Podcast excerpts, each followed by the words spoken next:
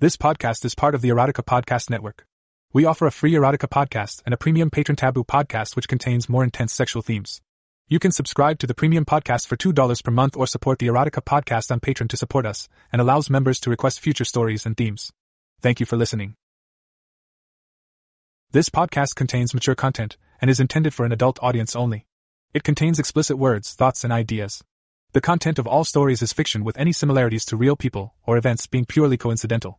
This podcast is not intended for anything but entertainment of the listener, and if you do not agree with the themes listed in the tags, please do not listen to the story. All characters engaging in sexual relationships or activities are 18 years old or older. This story was found on a free website and brought to audio form here. I did not write and take no credit for this story. Please visit the link in the comments to further support this author. Endangered Part 2 by LTPC. Chapter 03 The alarm came too soon, jarring them from sleep. Chris smacked the off switch with a groan. They lay spooned together, a sleepy Annabelle cuddling back into his warmth to capture a few more moments of bliss. Just before succumbing again to sleep, Chris roused himself. He switched on the lamp and got up to look for a pair of track pants and then head to the bathroom. His morning wood hadn't subsided as yet, so he had to manage his flow carefully while he aimed. Furthermore, it felt strange peeing with an unfamiliar penis. In its half form, the head was more pointed, and the sensitive ridge where the shaft met the broad crown much more pronounced. Combined, these features made it almost look like a thick, cartoon styled arrowhead. His hairlessness was something else as well, he mused. It made sense, since his body was now covered in micro scales. Finished, he gave a great full stretch, flexing and then rubbing sleep away from his eyes, until he felt a thump.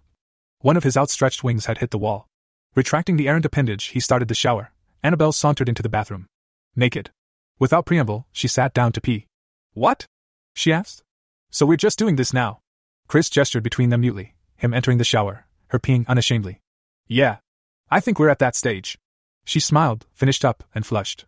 Hurry up and get in already, I'm cold. She pushed him into the shower, guiding his awkward wings through the door, and followed behind. They hadn't showered together before, but she had had some inspiring fantasies. So before he could make any further fuss, she grabbed the soap and began lathering his broad, cream colored chest. Washing down his arms and sides, she noted the transition between his purple and ivory colors, as well as the new textures of his microscaled skin. Chris spoke nary a word. Her hands felt exquisite running over his body, and in combination with the flow of hot water, he was in heaven. She looked up at him for approval every now and then, but he only ever had a broad, toothy smile on his face. Done with the top half, she coaxed him to kneel so she could wash his face and hair. Then she knelt down behind him and soaped up his wings and the larger scales along his spine. It ended up taking a good bit of time, including a brief debacle when she had started to wash his ass. Her touch had been electrifying, making him jump and twitch a little, during which his right wing had bumped the temperature control. Finally, order resumed inside the cramped space, and yet it remained unclear as to whether they, or the shower box, came out on top. Giggling, she reached around to lather his crotch. He was massively hard.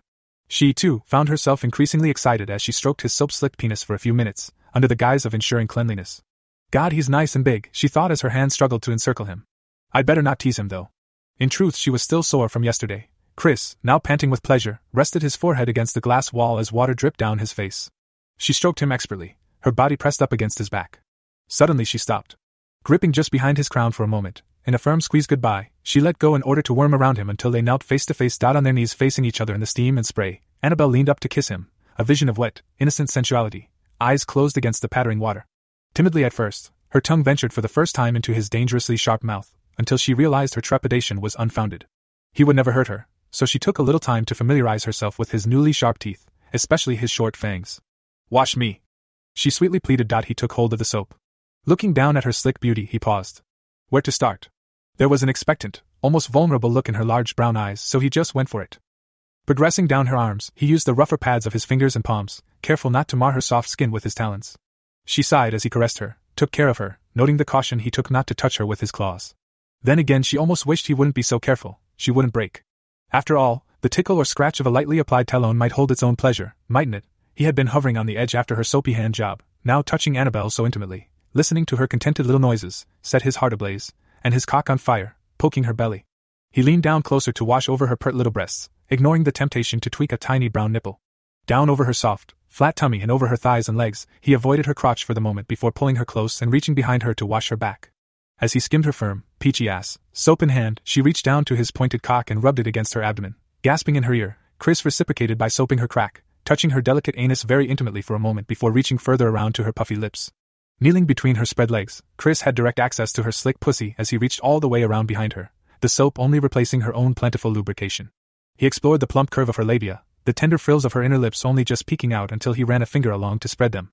She was panting against his neck as he gently rubbed her most intimate area from behind, rocking slightly back and forth against his hand. After only a minute or so of this, he felt her pleasure rising. Chris made a final lunge for her clitoris, pushing it down firmly for a second, then rubbing his finger back and forth rapidly, stimulating her soap lather petals at the same time. Annabelle came with a muffled squeak and a tiny gush of cum on his hand.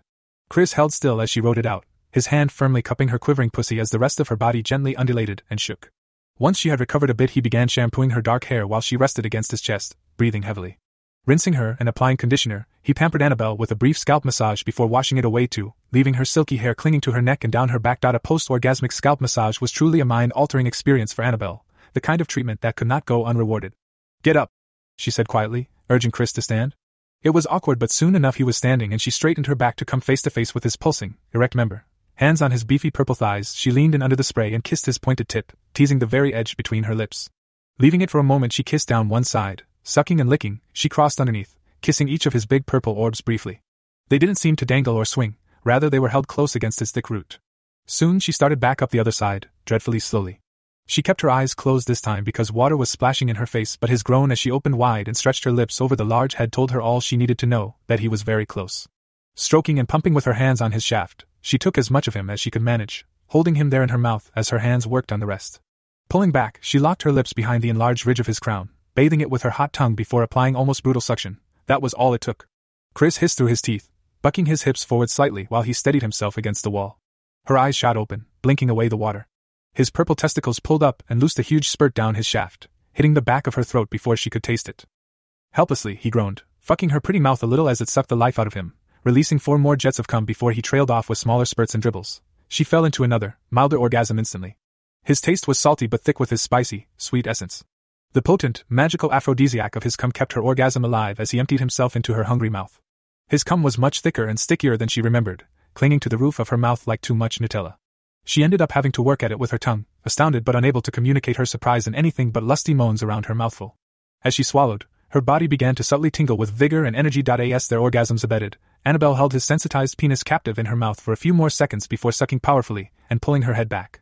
The pressure made Chris growl as a last little trickle of cum was released. Annabelle's lips came away, and she looked up, smiling.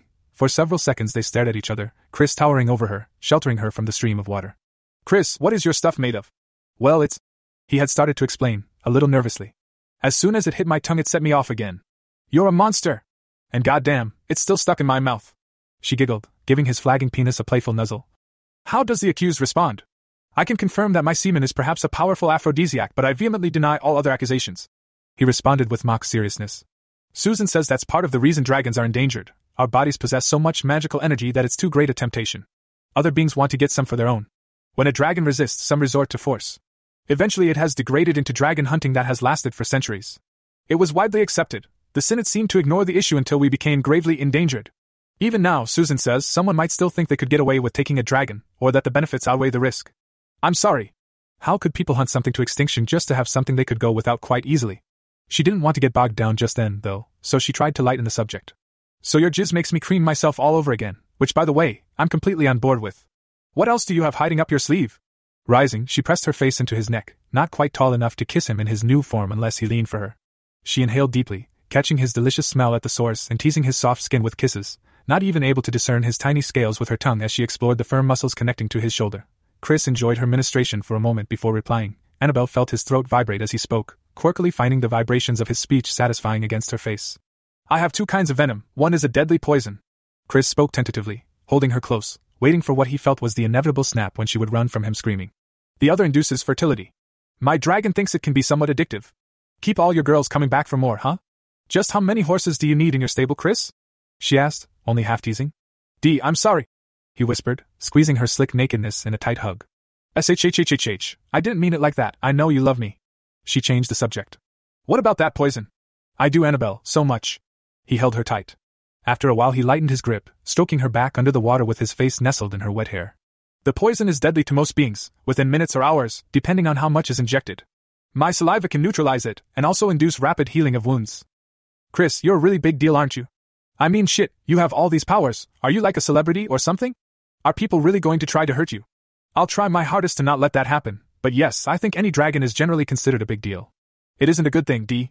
How am I supposed to be myself if humans get dragon struck around me? What am I supposed to do if vampires proposition or even stalk me because I taste the best? I'm still just some small town farm dude. I want to hang out with you, play video games, mess around, find a job I enjoy, and maybe amass a small pile of valuable metals. Okay, so that last one is mostly dragon driven, but you get the picture, right? I'm still just me underneath everything else. Yeah, I think I understand. Oh my god, do vampires sparkle? She teased in a false excited voice, slapping his chest. Chris sighed. No.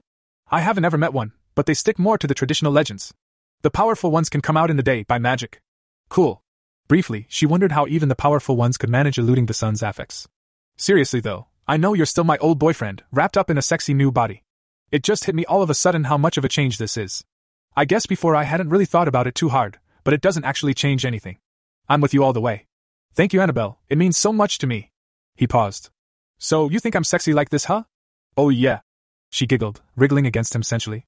You're all strong and purple and scaly, Wait, what am I saying? You're disgusting. No, stupid, you're hot. It's like you called to me somehow. You're everything I'll ever want. Thanks, babe.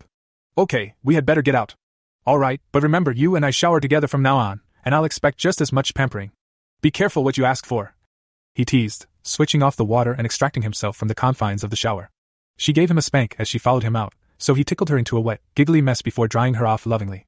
After drying himself, he got her to help with his wings and they headed back to his room, they had spent too long in the shower, and there was a rush to get dressed. Annabelle slipped into her dress from yesterday, with one of Chris's jumpers over the top for warmth. Chris threw on a pair of jeans and then turned his attention to his footwear. His talon toes were a nightmare to get socks onto, but only somewhat uncomfortable once inside his boots. He ripped the back off of an old t shirt, after which Annabelle reattached the rip section to accommodate his wings. With a few safety pins, he packed a few days' clothes in a bag along with toiletries, cell phone and charger, and the entirety of his stash. Annabelle's eyes widened at seeing so many small bags of nuggets and gold dust, along with several holographic ounce Kinebars. She'd accompanied him on a couple of day long trips, immersing herself in a book while he splashed around in a freezing stream. She hadn't actually comprehended his success, thinking of it as simply a quirky hobby. Once over her initial surprise, she resumed applying vanilla scented perfume and her favorite pink lip gloss. The young couple headed downstairs hand in hand, and into the kitchen where they could hear Susan starting breakfast. Chris realized he had forgotten their morning coffee ritual, and greeted his mom with a warm hug and an apology. Susan had expected him to be standoffish after last night, but she could see that he was determined not to let his awakening ruin their closeness. She couldn't help but laugh at the makeshift solution for his t shirts, promising to find a better solution. There were other winged beings, after all. In truth, the being before her was the picture of rugged, powerful maleness. Devastatingly exotic, dangerous, and handsome, yet unaware of his charms, his unpretentiousness made him all the more adorable. Excusing himself as the two women chatted about the trip, Chris made his way outside, down and across the field to the milking shed. The sun had risen fully, his dragon senses detected life and vigor all around him. Soon he would be living in Denver, away from the quiet countryside in which he had grown up. Approaching the milking shed cautiously, he tried to be as unthreatening as possible, projecting peaceful thoughts to the cows inside. Only a slight fuss was made when he entered. Perhaps the peaceful thoughts helped, or perhaps the animals still recognized him as the one who had taken care of them for years. Jethry was washing a cow's udder in preparation for the milking cups when he felt Chris approach. Such power in one so young scared the shit out of Jethry, but he knew Chris had a kind heart, a peaceful soul. That could be a problem. Should he fall victim to controlling influences, the results could be devastating. Chris would have to learn to rely on his more savage dragon to protect him. They stood and looked, two old friends taking stock of each other with new eyes. I don't have too much to say. Jethry started. You're powerful enough to mostly look out for yourself and smart enough to smell out any obvious trouble. I warned you against bringing the girl into this, but what's done is done. Perhaps it's a good thing too, she'll help you keep in touch with your humanity. Don't lose that, don't compromise yourself. Chris was silent, taking in his old friend's advice. You've led a simple life so far, too sheltered in my opinion, but there are good reasons for that. You'll have protection from all but the most brutal or daring attacks. Dragon hunting is illegal, but you're too valuable to ignore. There will be plotters and sycophants, vying for your attention or favor, so don't trust anyone. Don't worry, boy, I'm almost done. Jethry said, sensing a bit of agitation from Chris. I've seen some of the magic that can be wrought with the use of dragons. Powerful stuff. You'll get contracts for your services. I suspect the payments will seem outrageous, but remember that people won't generally offer what they can't afford. Word your contracts so they're watertight, and don't whore yourself out to make a quick buck, you'll drive the price down in the long run. Finally, protect and care for what's yours. That means Annabelle and Susan.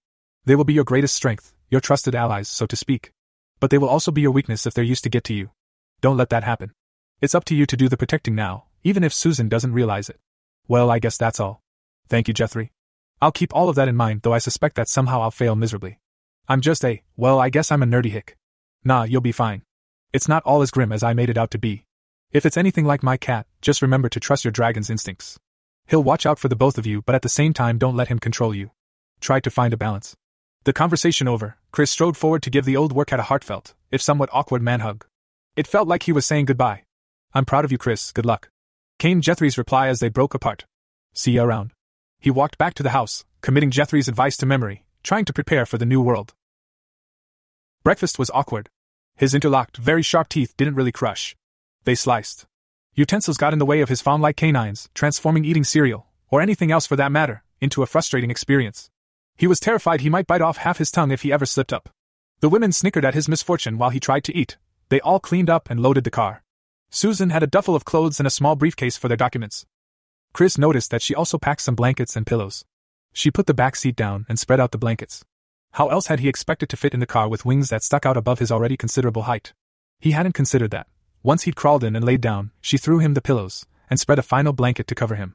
From within her purse, she produced a small Erlenmeyer flask containing a greenish liquid, a chameleon potion. This she sprinkled over everything in the trunk, and with an image of a trunk's worth of shopping bags in her mind's eye, she released her energy into the spell. Suddenly, the blanketed, dragon shaped mound resembled a small shopping spree. That's so fucking awesome! Annabelle exclaimed, running her hand through the illusion to feel Chris underneath. What do I look like? he asked. Shopping bags.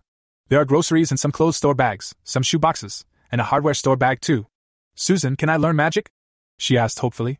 I'm sorry, Annabelle, but I don't sense any magic in you. Now stay lying down, Chris. It's only an illusion as long as you stay reasonably still. It does nothing for sound, but that shouldn't be a problem while we're driving. She closed the trunk and walked around to the driver's side. Somewhat dejected, Annabelle climbed into the passenger seat and had just snapped the seatbelt buckle closed when she had a brilliant idea. She unbuckled and climbed in back between the seats. Susan looked back in time to get an eyeful of Annabelle's bare legs and panties disappearing under the illusion as she moved next to Chris and pulled the blanket over their heads.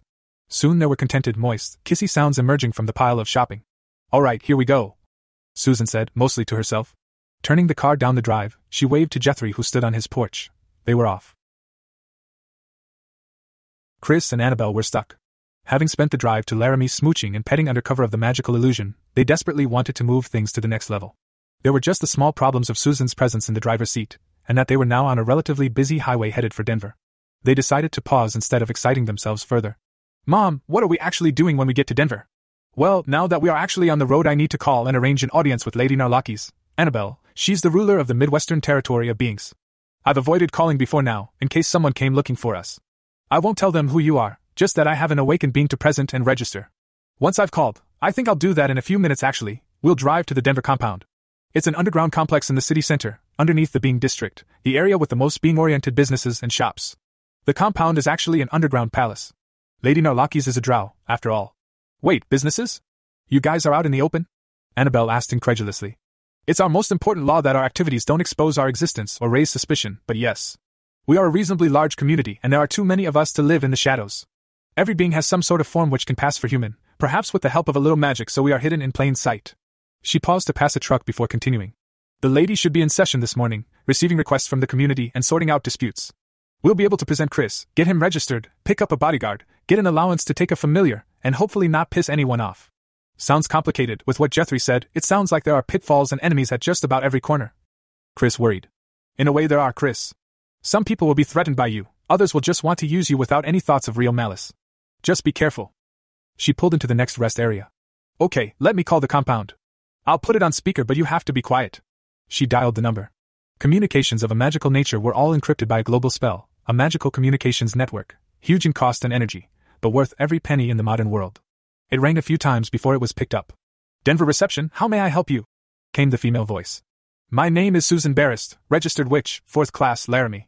Yes. I have your file on screen. What can I do for you today? I require an audience with Lady Narlakis under urgency. I'm bringing in a recently awakened being, suspected class 1 or above. We'll need an escort. There was a pause. Class 1? Are you sure? What species? Is it dangerous? Reception's interest was piqued. Like I said, Class 1 at least. Security is for his protection. I won't reveal any further details.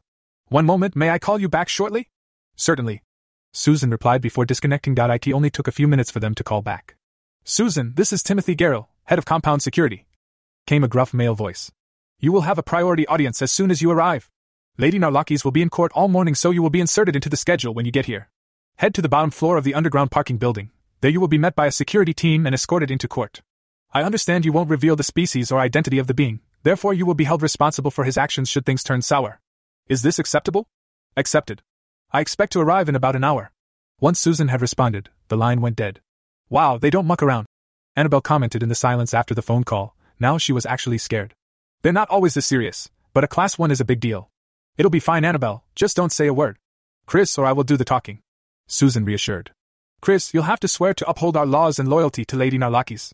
She can be a bit eccentric, but she's generally fair. Just be polite and don't offend her. Try a little flattery if you can. She will be your protector and provider for years to come. You should behave appropriately thankful. However, she is a notorious collector. Just like you collect treasure, Chris, she collects valuable and loyal beings. It's part of the reason she's so powerful. All going well, a young dragon will be such a tempting prize she will bend over backward to make sure we get everything we need. Underneath the blanket, Chris pulled Annabelle close into a hug. The rest of the drive sped by in silence, an hour passing as if it were only a few minutes. Here we go. They pulled into the underground car park of a mid rise building. As they wound down three levels to the bottom floor, Susan briefed them. I'll get out first and open the trunk. Chris gets out, Annabelle stay under the blanket until the initial meeting is over. Chris will help you out. She pulled up to the security checkpoint. Their escort was already there. Five beings in dark clothes fanned out around the car as they parked. Susan got out first. Be brave, I love you. Annabelle was trembling as Chris whispered to her before the trunk opened, the outside conversation becoming clear to the two inside. You can feel him, can't you? Susan asked. He won't be dangerous unless provoked. Yes, he's a big fella. Came the voice of Timothy Garrell. Bringing in a class 1 was something the fire elemental would see to himself. Okay, bring him out slowly. He then spoke in a low curt growl, he meant business. If he told us what he is, we could have prepared better, which. Okay, Chris, you heard him. Came Susan's voice. Chris's heart pounded as he slid out from underneath the blanket. With his feet planted on the concrete floor, he pulled aside his section of the blanket and slowly straightened, raising to his full height. Taking in his surroundings in a flash, his tongue flicked out to taste the air. Elemental, vampire, Leekan, wizard, witch, his dragon informed him. Holy shit. Timothy started. He's a dragon, right? Who the hell is he? They're all under protection. Chris stayed still, trying not to seem threatening as he assessed the security team. The vampire woman and the male Leekan were sending him in return. Yes, he's a dragon. I've raised him as my son. His name is Chris. Nice to meet you, Chris, it's an honor. I'm Timothy Garrell. Thank you. Chris shook Timothy's offered hand firmly. May I bring out Annabelle now? He asked as he turned back toward Susan.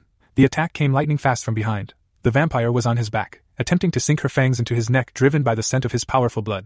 His dragon jolted into action, buffeting the woman with his wings as he snarled and reached behind to pull her off by her hair. Firming up his hold with a grip on her neck, he ripped her off his back, her scrabbling black talons ripping his shirt and scratching across his scales, drawing a little blood.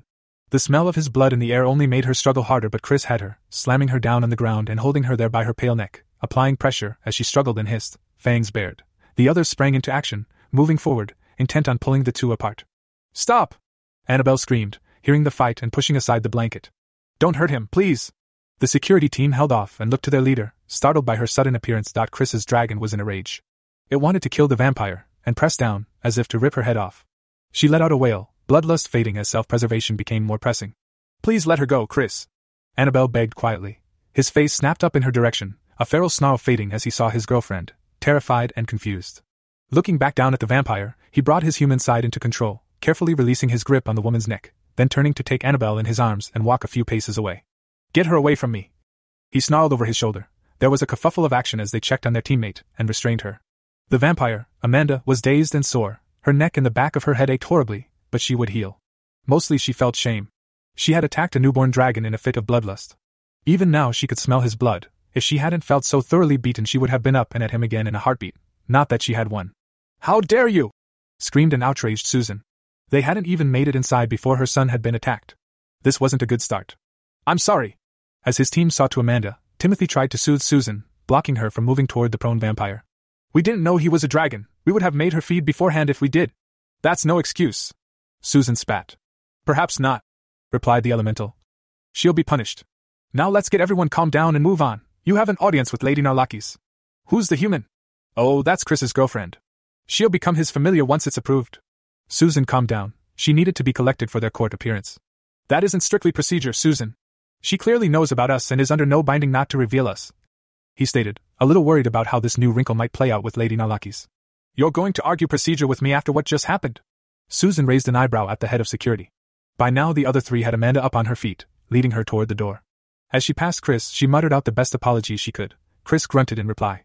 What was that about? Annabelle asked from within his hug. She's a vampire, she mustn't have been able to control herself, and she tried to bite me.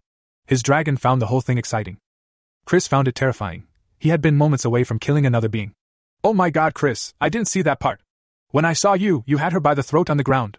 I was so scared. Annabelle shivered. I'm sorry, Dee, my dragon kind of took over when she jumped on me. Thanks for calming me down. He kissed her hair. Timothy came over shortly after and apologized to Chris for Amanda's behavior. Chris accepted the apology, and for some reason asked that she be shown leniency. Timothy readily agreed. Amanda would likely punish herself thoroughly on top of whatever he dreamed up for her. He called in an increased security order for the compound and court chamber as well as clearing their path to the court. They began the ascent from the parking garage toward the court, walking down empty halls that led through a mix of modern and ancient interiors. The underground had been expanded and modified over many decades. Annabelle and Chris walked hand in hand, flanked by their escort, while Susan brought up the rear. Sitting, sore and forlorn in the security office, awaiting her punishment, Amanda berated herself. Was she nothing but a blood sucking monster? The first fifty years as a vampire had truly been hard, but she had gotten through them, and in the process had learned to control her thirst. But her first whiff of dragon flesh had been enough to set off her most basic instincts. Disgusted, she looked down at the smears of red that remained on her hands. Before even thinking, a finger was in her mouth, sucked spotless in an instant as the flavors exploded against her tongue.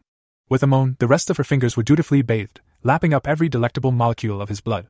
She let out a whimper of despair as his taste faded, leaving her terribly unsatisfied, and having ruined her appetite for any other blood. She had gone about this all wrong, she should have offered herself to him, begged if necessary, to let her feed from him. She had to have more.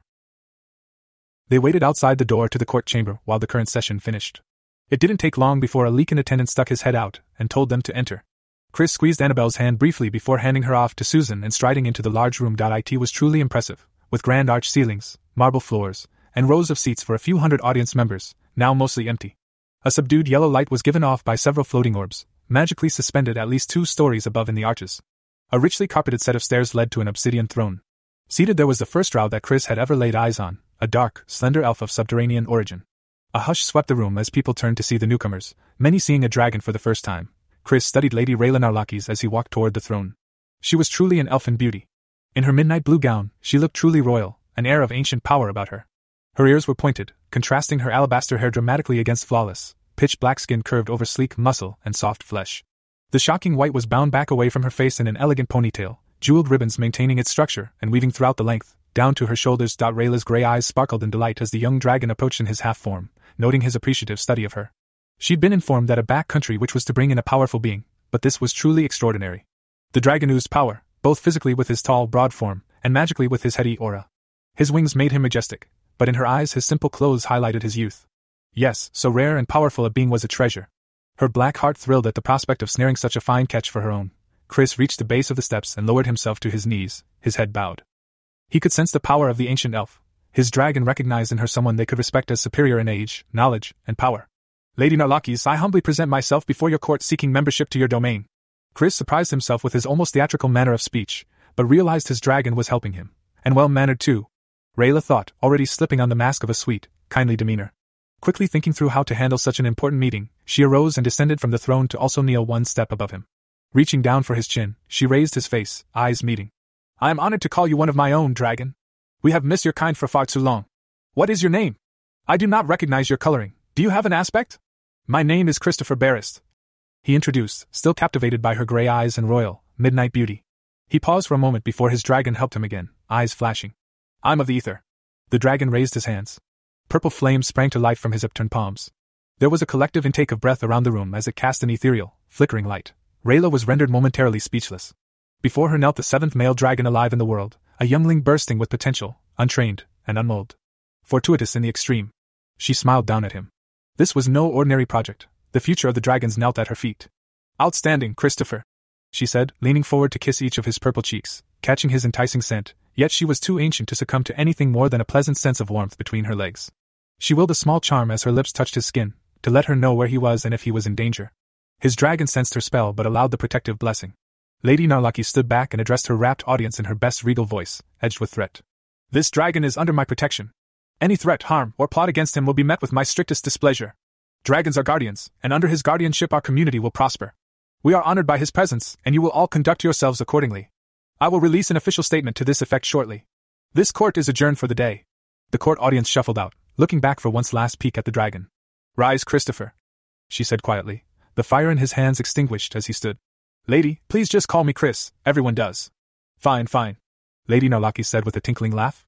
And you may call me Rayla when we are in private. How old are you, dragon? I'm nineteen, he replied, a little disconcerted. She was much nicer than he had expected. My dragon awakened yesterday. Before that, I was completely human, but Susan raised me with a basic knowledge of our world. So young. Rayla cooed, reaching to brush his cheek, her mind already racing ahead to the prospect of a pet dragon at her beck and call. The room was now clear except for his escorts and her chief advisors. Come! She beckoned everyone closer. Sit, sit, we have a lot to get through. She guided the dragon to sit on a carpeted step, taking the step above as her own. Now, tell me your story. He laid out his life as briefly as possible. For now, he left Annabel out of the picture, although she sat only a few feet away. The drow hadn't seemed to have noticed her yet. Interesting. She took one of his big purple hands in her black ones, stroking it gently. What do you wish for yourself, dragon? How may I help you achieve your desires? At this, he had looked up at her with innocent trust. This was almost too easy. I guess I just want to learn about our world and live my life. More specifically, I need an education, a job, a home, and your protection. Chris replied honestly. No great aspirations? Rayla asked seductively. Hmm. So easily pleased. You are such a nice boy, Christopher. Annabel almost felt sick watching the elf paw at him. Surely he wasn't falling for her saccharine act. None. He smarted a little at being called a boy in front of everyone, but coming from Lady Narlakis it was a fair assessment. Very well. Rayla turned to Susan. And what of yourself, witch? Why wasn't I made aware of a dormant dragon inside my own territory? You meant to keep him for yourself, no doubt. She regretted her words when she felt the dragon recoil, the hand she held suddenly tense. No, my lady. Susan responded calmly, not rising to the accusation. I only meant to protect him while he could not protect himself. Surely anonymity is the best defense. As soon as he awoke yesterday evening, we made plans to come here for your protection. Nonetheless, I would have expected a loyal being to inform me of something so important. Rayla said coldly. The implication was not lost on anyone in the room. Again, she chastised herself, she was eroding his good first impression of her. And yet, she resented having been kept in the dark. Still, she must control her temper around him. But all is well now that you are here, Chris. She soothed. I will contact the Synod immediately to inform them of you. I imagine you will need to go meet with their dragon representative, Lord Guthrie, but that can wait a few days. In the meantime, you may live in our guest quarters and explore our wonderful city. We can discuss your education later. Thank you, he said, a bit put off by her abrupt changes in demeanor. It's nothing, Chris. All I ask in return is your loyalty and guardianship. Rayla assured sweetly. Everything magical will prosper indirectly from your presence. Now, let's get the rites over with. Chris repeated after Rayla, reciting the induction rites for beings allied to a new territory, swearing to uphold their laws, to serve his lady, and to protect the secret. Well said, Christopher. Rayla encouraged, sliding the hand that had been resting in his short purple hair during the ceremony down the side of his face. Now, let's get the details sorted out. Tosh, give him a registration and enter him into the system. But only put name, species, and class. Christopher can enter any further information if he wishes. On it, my lady. Came the reply from a tall Asian man, working on a tablet computer in his lap. What class shall I enter? Murmured Lady Narlakis as she felt out the subtleties of the dragon's aura. I would have to agree that Class 1 is the most suitable. There was a bit of whispering between the others. Class 1 beings were rare, very powerful. It would be nice to have a companion of similar capabilities again. Rayla flattered. The only Class 1 other than myself in the city is Endrin, but he is both senile and a day elf, two things I cannot tolerate. Someone tittered sycophantically at this, but Chris remained silent. They still hadn't discussed Annabel. Tosh saved what might have become an awkward silence by completing his registration, pending approval. Your registration code is 01DR053-59413. The first bit is just your class and species. The numbers are randomized, unique to you.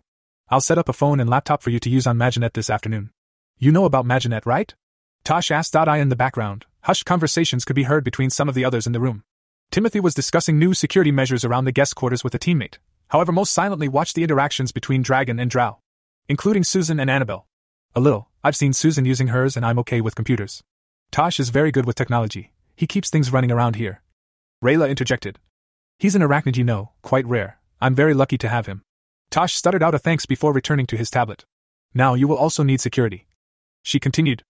What do you think, Timothy? This had been the subject of Timothy's thoughts for the past few minutes.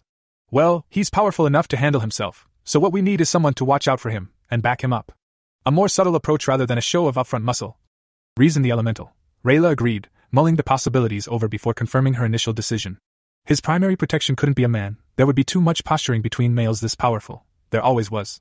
Lillian would be perfect, powerful and deadly enough to help protect the dragon, old enough to spot hidden threats, her loyalty ensured due to the blood pact they had formed centuries ago.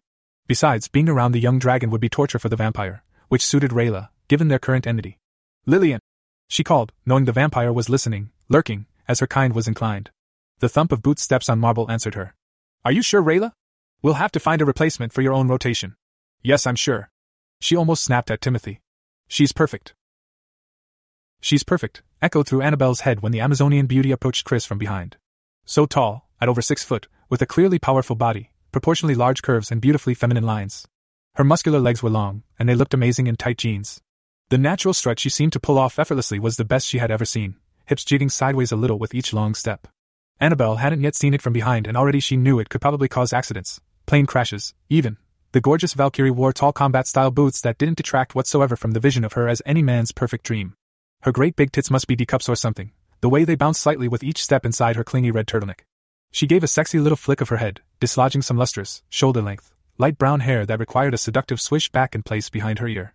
Mischievous brown eyes twinkled behind a forest of lashes, below which were deep shadows that made her look sultry, a little tired, like she should be taken back to bed, or just simply taken. Her skin was absolutely white, and her face beautiful, perhaps with an overly wide mouth emphasized by plump lips, a seductive, hungry predator. She smiled, a Cheshire smile, revealing her vampiric nature for all to see, fangs displayed on the plush bed of her bottom lip. Annabelle saw it for what it was an attention grabbing entrance, and it seemed to be working. Thankfully, Chris's back had been turned. How was she supposed to compete with that? For her part, Lillian had been watching the proceedings from the start, observing Rayla attempt to charm the young dragon yet failing to hide her ugly temper and haughty arrogance. Serves you right, you black elf bitch. I hope he sees straight through you. Rayla and Lillian had a long history. As a young vampire, Lillian had been seduced by the powerful elf, entering into a blood pact with her, obedience and servitude, in exchange for power. This seemed wonderful at the time, especially to one who was generally governed by base desires in the early years of undeath. The pact enabled her to hold a secure place in the upper levels of vampire hierarchy, an intoxicating feeling for any youngling that also ensured her survival during those vulnerable years. As she had aged and matured, however, her vampiric cravings had mellowed, and she realized she had traded much of her free will. Rayla expected much in return. Initially, their relationship had been mutually beneficial, it had soured over the years as Rayla exerted control and ordered her to do her bidding. For centuries had since passed, and she had grown into a tenacious, resourceful, and sometimes ruthless vampire, far too powerful to simply let slip away. Rayla knew this, and was fairly sure that Lillian was aware of this as well. Rayla kept Lillian close, a member of her personal guard, a position in which Lillian excelled. And yet the elf took every opportunity to punish the vampire's ungratefulness. Lillian had no choice but to do the lady's bidding, bound by the drow's blood inside her own body, but took any small chance rebel, despite how futile. Half a century ago, when she had asked for her freedom, Rayla had denied her. Apparently, Lillian had many more centuries of service before the generous gift would be paid off. In truth, Rayla had no intention of releasing her from her little collection of pets. And so it had continued, until the present day in which they lived to goad one another. Thus, when Lady Narlakis called Lillian to duty, undoubtedly she thought that guarding a dragon would be a torturous experience for the vampire. So Lillian flaunted her body proudly, knowing the conceited drow would hate not being the center of attention, even for a few seconds. She made sure her hips popped with each step, and displayed her fangs against her bottom lip seductively reveling in the disapproval rolling off her liege. And yet it was true, assignment to guard this dragon would be excruciating. Already she could feel his scent flooding her nostrils, no longer the little tickle it had been while on the far side of the room. She would control herself, though. It was an opportunity to get away from Rayla and perhaps slight her at the same time. Furthermore, if she was close to the dragon, perhaps Lillian could steer him away from the treacherous elf's grasp. Rayla watched Lillian's dramatic entrance, from her view directly over the dragon's wings. She strongly suspected that the vampire was goading her. Upon her approach, she stood, gesturing Chris up too, politely turning him to introduce the vampire and thereby retain a picture of charming royal calm. Christopher, this is Lillian Kozlov, your bodyguard. She said sweetly, eyes locking threateningly with Lillian's for a moment. She's a vampire, was Chris's response, not moving forward to shake her hand.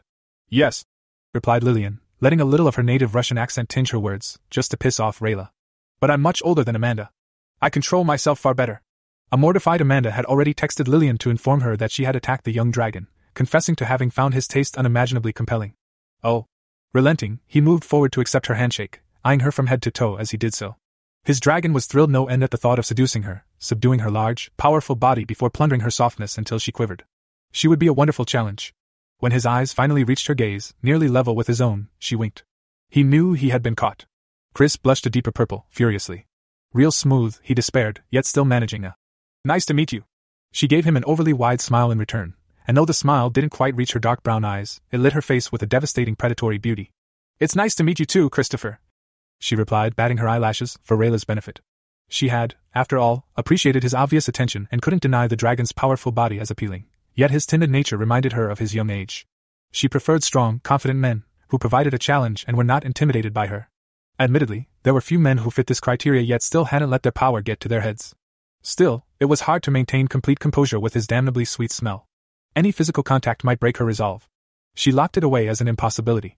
Lady Rayla would forbid it anyway, she would obey. Good. Rayla concluded.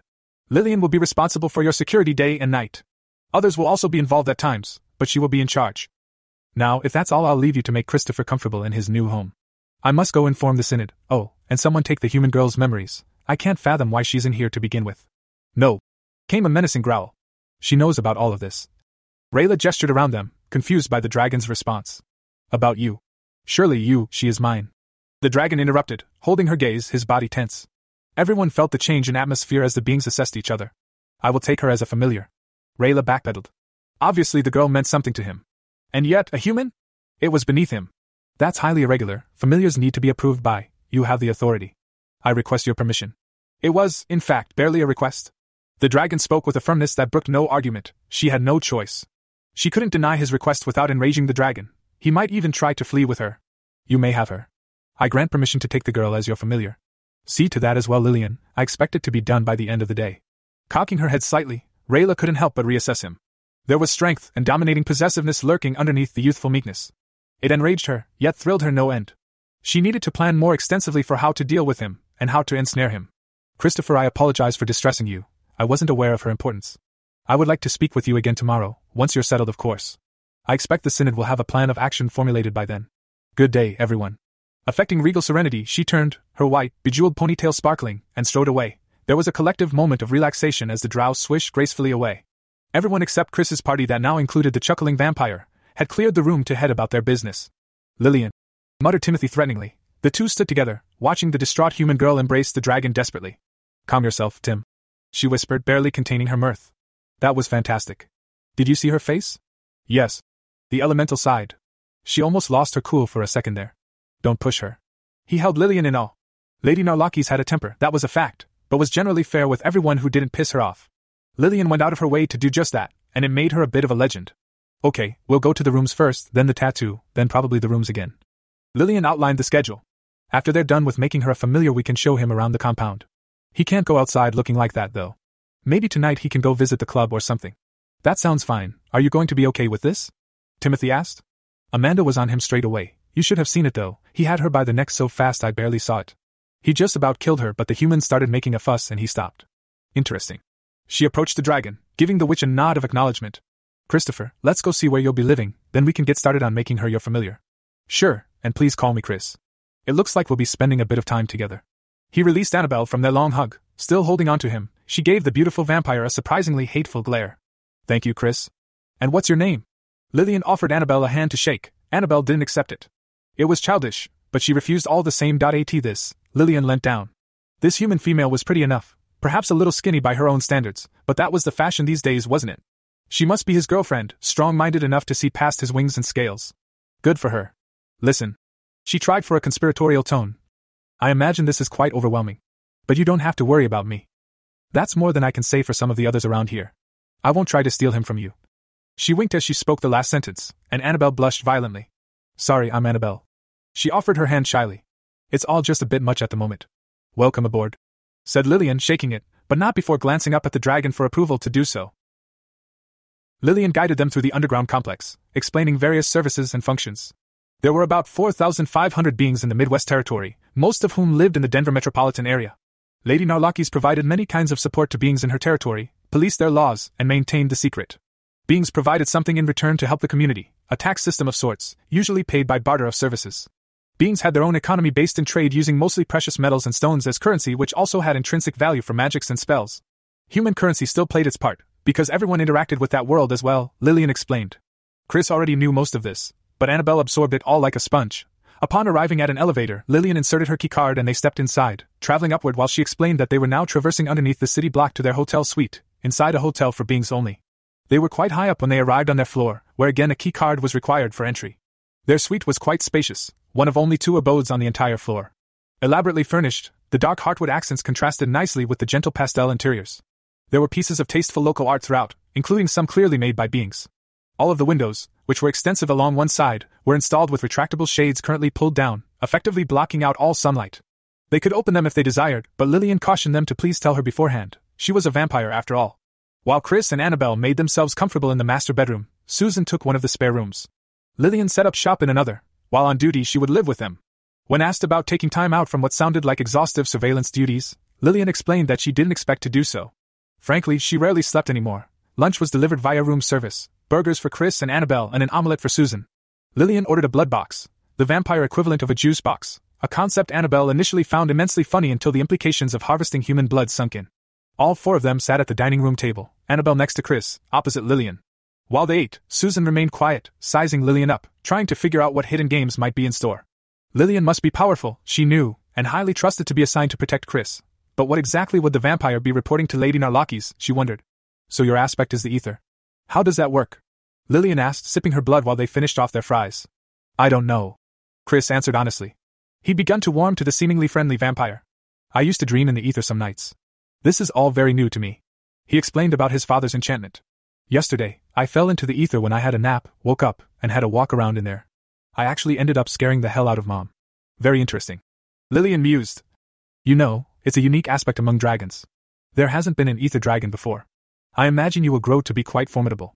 Dragons always are, but if you can learn to phase, and to harness the energy of the ether for magic, you would become very powerful.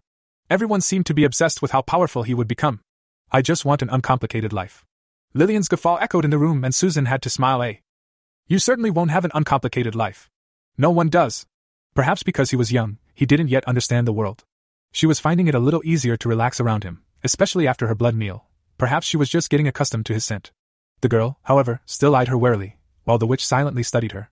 Well, let's go get her the tattoo. Lillian announced, once they had all finished eating. Me? Annabelle squeaked. She hated all things needle dot. Is that really necessary? Chris knew it was, but asked anyway. Absolutely. Susan replied out of the blue from the head of the table. Without it, you won't be legally protected against the actions of other beings. You'll be a regular human. Nowadays, they tattoo the owner's ID number on each familiar. They used to brand humans like cattle. Yes, and without your master's tattoo, I could come gobble you up in the night, was Lillian's light-hearted rejoinder. Chris hissed. Relax. The vampire eased. I meant it as a joke. Although it's true, you know. Do you really hunt people? Kill them to drink their blood? Annabelle asked. Well, of course I do, I'm a vampire. Most of us try not to kill our victims. It's greedy, you know, messy, too. Damping down her sharp wit, she continued. We each have an allotment of humans we are allowed to kill each year. Some vampires get off on it, but they usually don't last long. We are allowed as many non fatal feedings as we need, provided we leave no trace behind, keep the secret, and all that. Human familiars of other beings are off limits, though. She added kindly. A lot of vampires just keep their own human familiars, or feed from another willing being. That's sick, how can you just treat people like that? Annabelle whined. Chris hugged her across the small gap between their chairs. Still, she felt a little nauseous at the idea. Lillian wasn't at all offended by the girl's accusations. It's just nature, Annabelle, it isn't pretty. She explained patiently, meeting the girl's bright eyes. This was a serious subject. The human needed to understand that the being world wasn't some idealized fantasy. Vampires aren't even the worst. True demons used to go on absolute bloodbaths before they got stopped. That hasn't happened in several hundred years. And it's been very rare since the Divines put a barrier around our dimension millennia ago, saying it was unfair that demons still influenced our lives, even after the ban. She had embraced her nature long ago. A hungry vampire was a dead vampire, after all. Susan looked on approvingly, it wasn't the most gentle of lessons in the uglier side, but it would be good for both Annabelle and Chris. Slumping sideways back into Chris's body with a slight sigh, Annabelle was rocked. Demons? Holy shit, what, what about God? The devil? At least tell me you don't go around killing people. I mean, you're a good vampire, right? Magical beings were one thing, but she'd lost faith once she realized that people did all manner of things in the name of their gods. Across the table, Lillian laughed huskily. Watching the dynamic between the two, they certainly seemed to take a lot of comfort in physical contact with each other.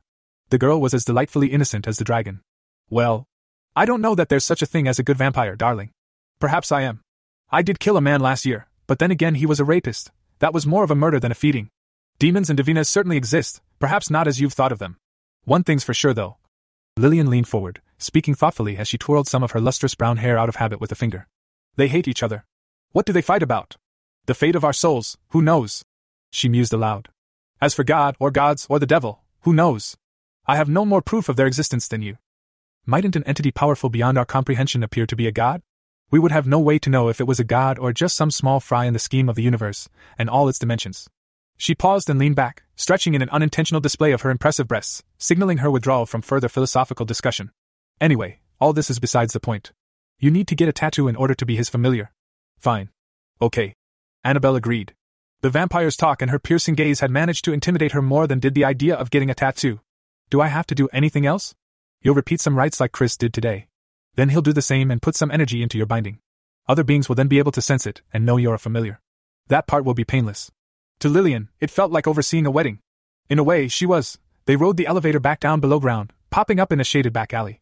Behind a door, a suitably surprised, heavily tattooed wizard greeted them, introducing himself as Gary. He had heard rumors earlier that day that a dragon was in town, but had dismissed them as bullshit. Now, he was stoked. A scenario began playing out in his head as he ushered them in and set up his tools. Tattooing the dragon's familiar was going to give him a story to tell at the bar tonight. Women would be pawing all over him just to hear it. Her left shoulder fucking throbbed. At least it was over now and she could suffer quietly, lying on the hotel bed. She'd put on a brave face, trying to show the hot vampire that she had tufts. Now she just wanted Chris, maybe some ice cream too, but he was out in the living room fussing over his new laptop and smartphone with Tosh, the Japanese spider guy. He was such a sweet nerd sometimes, getting excited about his new stuff. She hoped they would still have time to play an occasional video game together once everything settled down.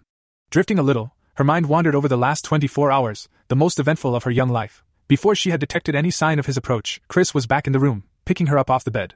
Are you okay, Dee? He soothed, holding her so as not to bump her sore shoulder. She could walk just fine, yet he took some satisfaction from treating her like an invalid, trying to comfort her. I'll be fine. It hurt like a bitch, but it's not so bad now. Annabelle fibbed. He carried her gently and then lowered her onto one of the rich leather couches where she now reclined, her legs bent and tucked neatly underneath her. Well, Susan reminded me that I might be able to help with that. He replied, gently lifting the material along one shoulder of her light blue dress and easing down her bra strap to reveal a bandage. It covered the string of black numerals, about a half inch high, imprinted along her tender left shoulder blade, her dyed skin raised up and inflamed, like stinging braille. Removing it carefully, he examined the exposed tattoo. 053 59413. Annabelle winced a little as the bandage came off, but let him shuffle around her until he knelt, settling behind her, on the couch. He guided her down and forward a little, holding her upper arms gently. Then he started licking across the fevered numerals, hoping his saliva would provide some relief. Initially, his purple, semi forked, reptilian tongue felt hot on her sore skin, but as he continued, it seemed to have a cooling effect. Before she knew it, the pain was easing away. Oh, it's working, Chris. Keep going, it feels so good. She murmured. He lapped until the irritated red color faded back into flawlessness. Only it wasn't entirely flawless. The string of numbers contrasted sharply against her milky skin. She shouldn't have had to mark her body like that. Susan and Lillian watched the unintentionally erotic display from the kitchen. Given the position and his movements, he might almost be screwing her gent. His larger, draconian body arched to lick and nip her shoulder while holding her in place. That he was in fact gently healing her, added something pure and loving to the pose. That's fucking hot. He's going to be a lady killer. Lillian murmured distractedly, in danger of revisiting her initial evaluation of Chris's suitability as a lover. Hmm, HM. Susan agreed, unable to take her eyes off the lovebirds, instantly aroused, and finding herself less and less willing to hold back. Just being near the dragon and his scent was whittling down her power to resist him at an alarming rate. Annabelle opened her eyes and saw the two women in the kitchen, watching them.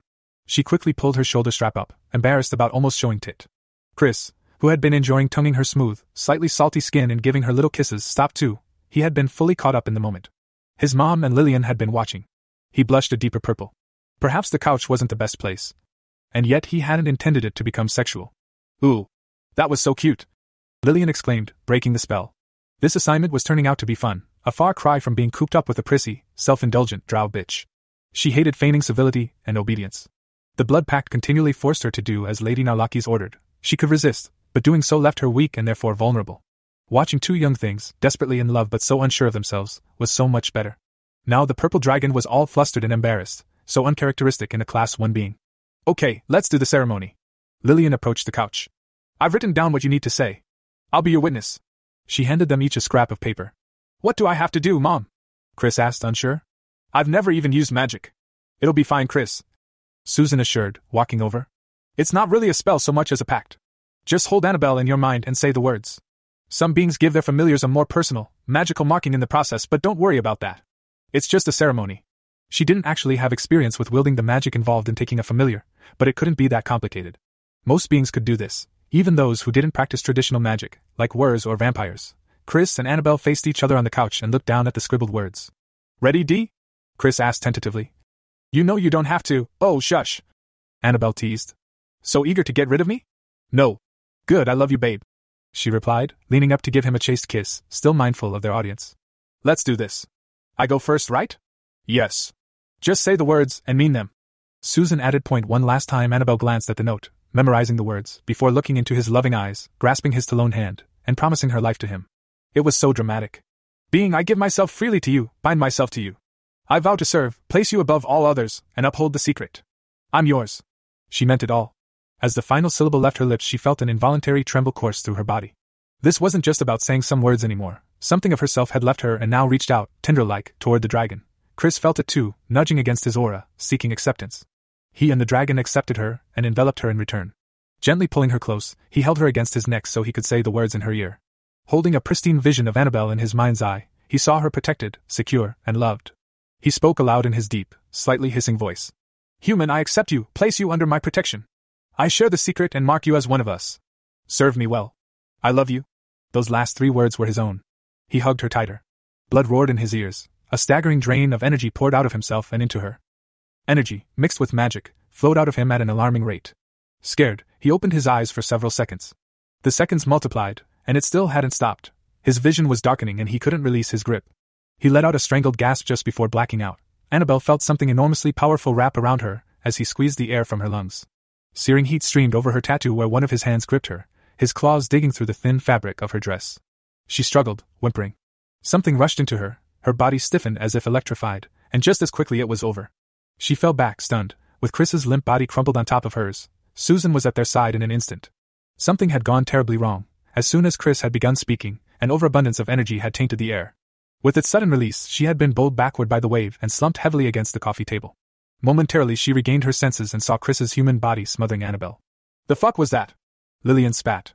The dragon's body had twitched and shuddered before shrinking back into his human form, his wings grotesquely sucked into his back, collapsing on themselves, the purple membranes dissolving back into the finger like support bones.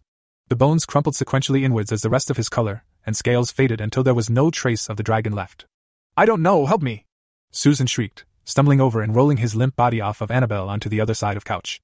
Feeling his neck for a pulse and listening for breath, she felt and heard them, faint and barely audible.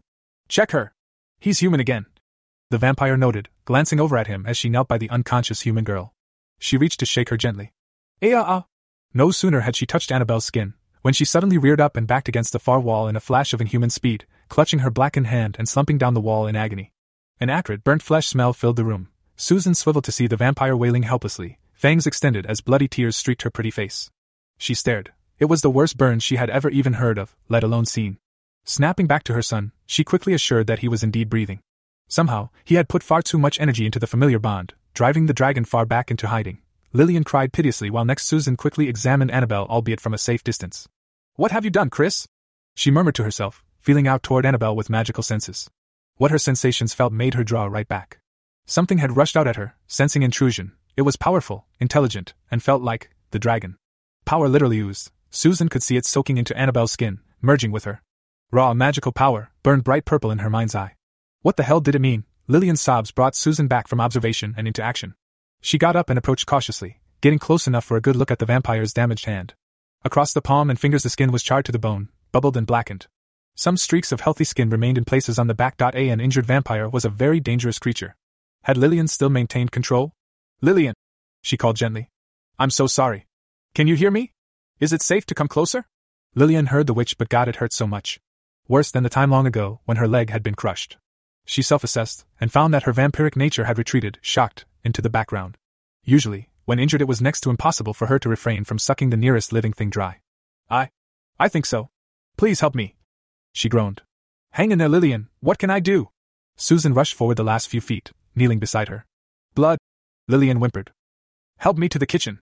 They pulled each other up, Lillian cradling her useless hand gently with the other. In the fridge. All of it, get all of it!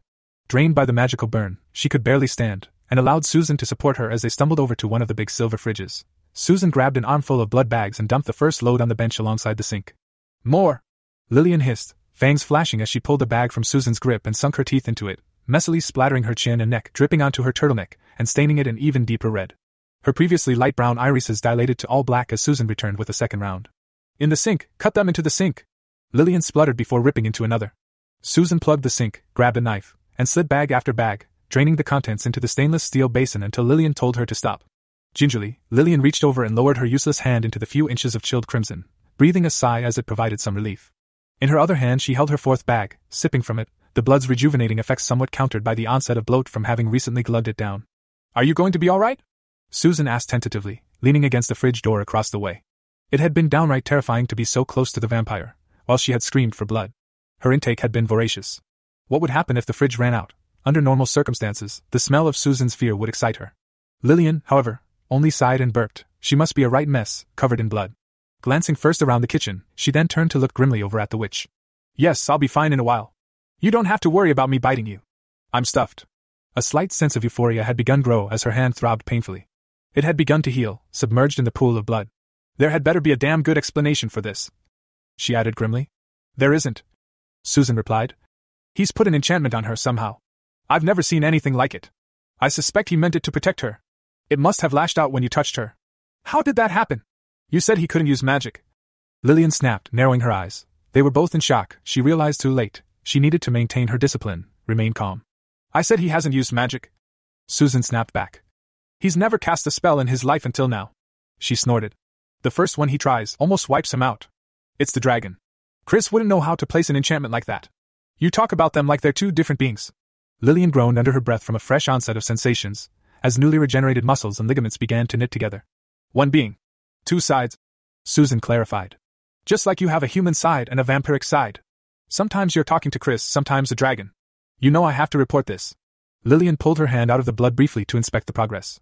The blackened layers of skin were gone. Raw nerves burned from within the fresh layer of subdermis, exposed to air without an outer protective layer of skin yet generated, to cover them. Susan wasn't squeamish as a rule, but the vampire's healing hand looked unnaturally gruesome, myriad growing tissues writhed as they absorbed the blood. She had felt relief after it was once again submerged. Looking away, she noted the state of the kitchen. Spattered blood, ripped bags littered and dripped across the nearby counters and floor. She chuckled almost maniacally. What a mess. They hadn't even been here for a full day. The statement about making a report swam back into focus. The vampire didn't grasp the situation at all. Report? Susan exclaimed. Every being with any magical sensitivity within 200 miles of here felt that. The Synod will be having a fucking emergency phone conference as we speak. I should have known this wouldn't stay quiet. What's Lady Narlakis going to do now? I can only guess. Lillian said honestly if still a bit sharply, despite attempts to infuse her voice with calm. She wants him for herself, so she'll protect him. She'll be tempted, but I doubt she'll make a direct play to take him from you. You know how she is, no? Yes, I know. Will you help me? Susan had sensed the edge in Lillian's voice. Nevertheless, she could really use a friend in this. I already am. Lillian attempted to smile, before wincing again as she tried moving her fingers. I hate that elf more than you can imagine, but we have a blood pact, I'm bound to her. Really? Blood pacts were a particularly powerful bond, very rare these days. How? I was young and greedy. Lillian admitted. Stupid, too. How will you help us then? Susan pressed on. Wait, what did she give you in return? Firmly, Lillian disciplined herself to become calm, to relax through the pain of her healing hand and the excitement of the last few minutes. I'll run whatever diversions I can, while you get him on his feet. It won't be much, but anything to fuck with Rayla sounds great. In the end, though, I do what she tells me. She flexed, grimaced, and continued. Perhaps I'll just do exactly that. None of my own thinking or reporting helpful little insights. It might actually be enough to throw the drow off a little. She looked at Susan with a serious, steady gaze. Ultimately, though, Susan, Rayla isn't your enemy. You just need to watch out for your dragon until he and the lady settle into their relationship. Yes, I'm relying on Rayla to protect him. Well, I'm relying on you. I just don't want her claws in him this early. He needs to be independent. If only they could make her see past Chris's value as simply an item for her collection. If Rayla befriended him, she would have his loyalty without his resentment. Hey, what about your part of the blood pact? Well, I can do this. Using her power, she lifted Susan slightly, suspending her a scant inch off of the ground. Oh. What's? Put me down! Weightlessness was a disconcerting feeling. Susan wanted none of it.at the sound of her shriek. Lillian hastily released her. Once back on the ground, Susan felt a bit embarrassed. She heard Lillian chuckle and waited a few seconds, regaining composure before continuing. You're telekinetic. That's very powerful for a vampire. Yeah, pretty cool, huh? Was Lillian's slightly sarcastic rejoinder, wincing again during a particularly painful few seconds healing. Not at your price. I appreciate your help, though. I'll need all I can get to keep him safe. If you're okay, I'll go check on them again. Just don't touch Annabelle again until we know how this enchantment works. I'm almost done healing. Lillian looked up at Susan's retreating form. And yeah, I'm not touching the girl with a broomstick, it would explode. Be careful, you can't heal like I do. She added, surprising herself with a sudden, almost sisterly twinge of concern for the witch. Just then her pocket started buzzing, it was her cell phone. Probably Rayla. Susan had stopped and turned in the doorway to listen. Lillian gave her an approving nod as she pulled out the phone. Yes, Rayla. She answered. You felt that? Yes, Susan said he put an enchantment on the girl. I have no idea, I'm not a witch. No, she's legally his familiar now. No, I can't, I have my hand in a sink full of blood because it almost got burned off when I tried to touch her. No, they both passed out. Fine, I'll come see you in half an hour. No, it's been quite a busy afternoon, my lady. Fine, I'll turn the bugs on before I leave. No, I'm not feeling rebellious, it's just my hand. Yes. Yes, I'll be fine. Goodbye. So? She felt it. I think she's actually a little scared. I have to go report to her soon and boot up the surveillance system before I go. She's pissed I didn't do it to begin with. What kind of system? Video and sound in all the rooms. There's no getting around it, really. You should look for your own accommodations as soon as possible, although for the time being, this is very secure. I recommend you don't tell Chris and Annabelle, they might accidentally give me away. Lillian reasoned. Thank you, it means a lot that you'll help me. Susan looked at the blood-stained vampire in a new, more friendly light. Eh? Lillian smiled, flashing Fong. This is the most exciting thing since that unicorn lost it and rampaged through half the magic district. Wish I could have avoided this, though. She flashed her a half hearted grin, turning back to her healing hand in the sink. Rayla observed the witch, Susan, via the now activated window on her tablet screen. Lillian had finally powered up the surveillance system a few minutes ago, just as Rayla had ended a lengthy phone conversation with the rather relieved Synod. They'd been quite perplexed, upon first receiving the field reports. That the newly discovered dragon had been the source of such a powerful spell added more fuel to the proverbial gossip fire. Maginette was probably already abuzz with speculation about its significance. Rayla would have avoided such publicity at all costs. The more tongues wagged, the harder it would be to keep the dragon for her own purposes. Already, the Synod had put plans in motion to meet with Lord Guthrie face to face. They'd arrange for a jet to take Chris to Europe in a few days. Meanwhile, they would be advising her on his care and education, checking in regularly, usually quick to assess, judge, and devise a cunning plan. Rayla was at a loss. In truth, she had no idea what to do with her unique young being. My lady? Lillian interrupted Rayla's musing, entering quietly into her lavish, darkened office.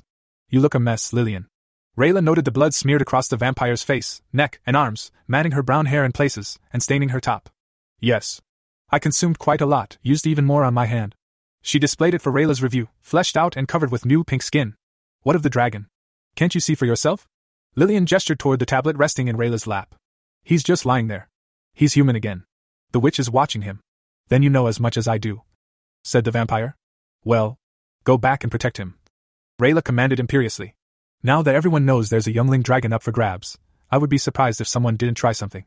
Use that bear man you like for extra muscle, if you require. She sniffed. There will be a trip to London in a few days, but you'll have Synod approval. No one will touch you there. In the meantime, report to me daily. I don't want any more upsets, Lillian. Yes, my lady. Purred Lillian. She narrowed her eyes, calculating. The elf seemed rattled. Time to push some buttons. You have no idea what you're doing, do you? Enough. Rayla hissed. I've had enough of your insolence. Get out. Sorry, my lady. Lillian intoned insincerely, and turned to go. Rayla's smiling riposte suddenly demanded her to attend. Oh, Lillian, how do you find him? Is his blood irresistible? Will you be able to control yourself? Her tone of voice reflected Lillian's earlier insincerity. Touche. It's hard, my lady. Lillian turned back, choosing to respond honestly this time, and gave her a smile to match, albeit a blood spattered one. But I'll manage. Perhaps you should be more concerned about yourself. I know I am. Filling her next words with arcane power, eyes flashing, Rayla barely contained her temper. You will not taste him, you may not drink his blood, nor may you even touch him. I forbid it. I had no intent. The vampire smirked, quietly triumphant. Perhaps you're projecting, out!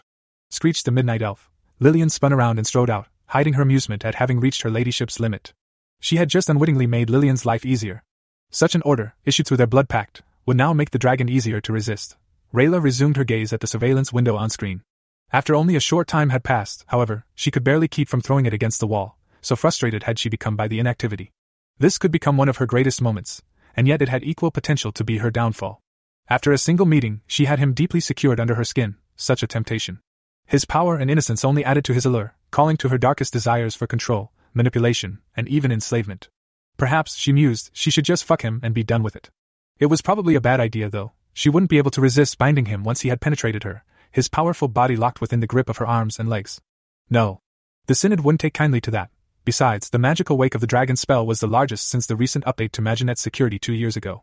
And that had taken roughly 150 mages to create, working together. What exactly was this dragon capable of? She reassessed. The political advantage alone was immense. She wouldn't waste it by enslaving him with trickery or magic. She wouldn't squander this opportunity. Instead, she would train him, nurture him, and develop him into a powerful instrument. It would likely take centuries. But it would be worth it, and he would be grateful. Who knows? He might prove to be her equal, her match.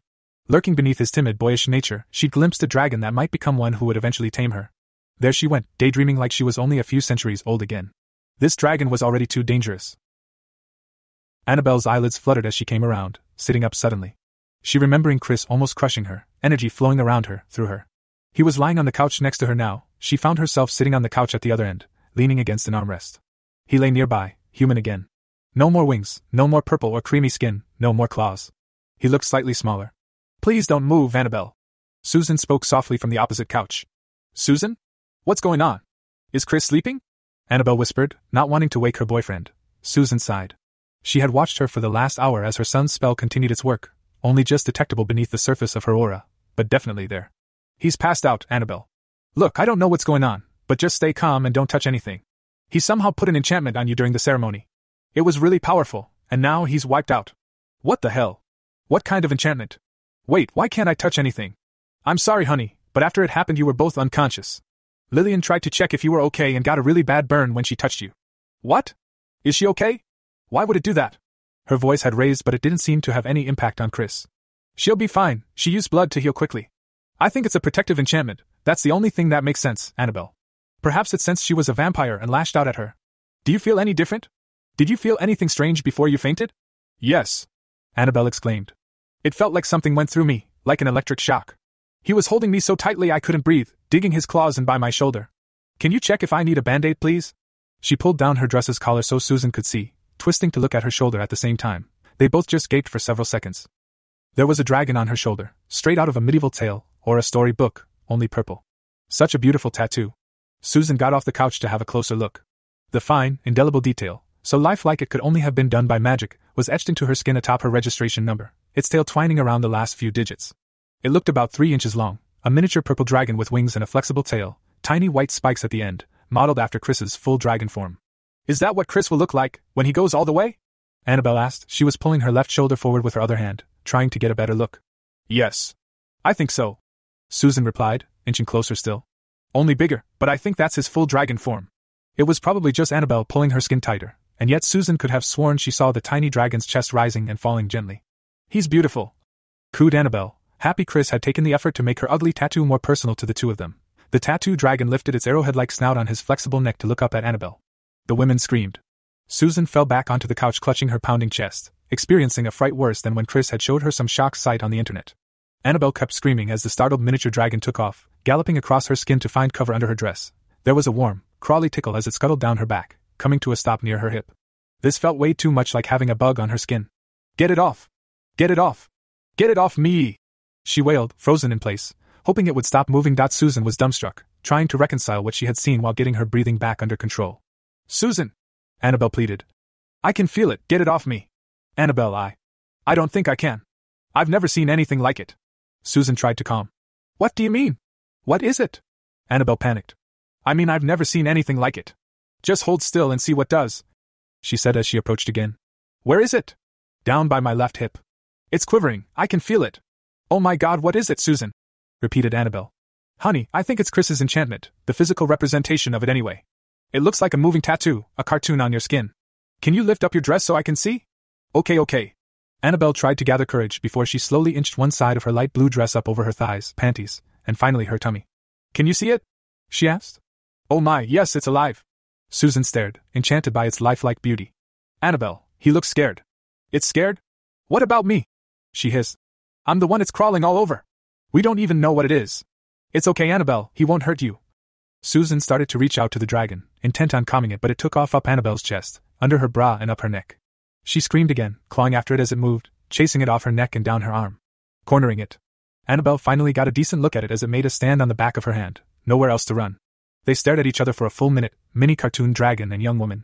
Finally, Annabelle brought her other hand forward slowly, placing a single finger about an inch away from him. What are you? she breathed. The dragon inched forward, skulking like a cat on all fours, his wings pressed against his back, and nuzzled her finger gently. A tingly warmth slowly spread from her finger, across her hand. Amazing! Susan breathed as Annabelle grew bolder, lifting her finger to stroke down the tiny dragon's back. Oh my god, he's purring! Annabelle chirped, her outlook about the lively tattoo completely flipped as the dragon arched and wiggled under her touch, clearly enjoying the attention. Her heart melted instantly. He looked so real, she tried to scoop him up with her other hand, as if he was more than a tattoo.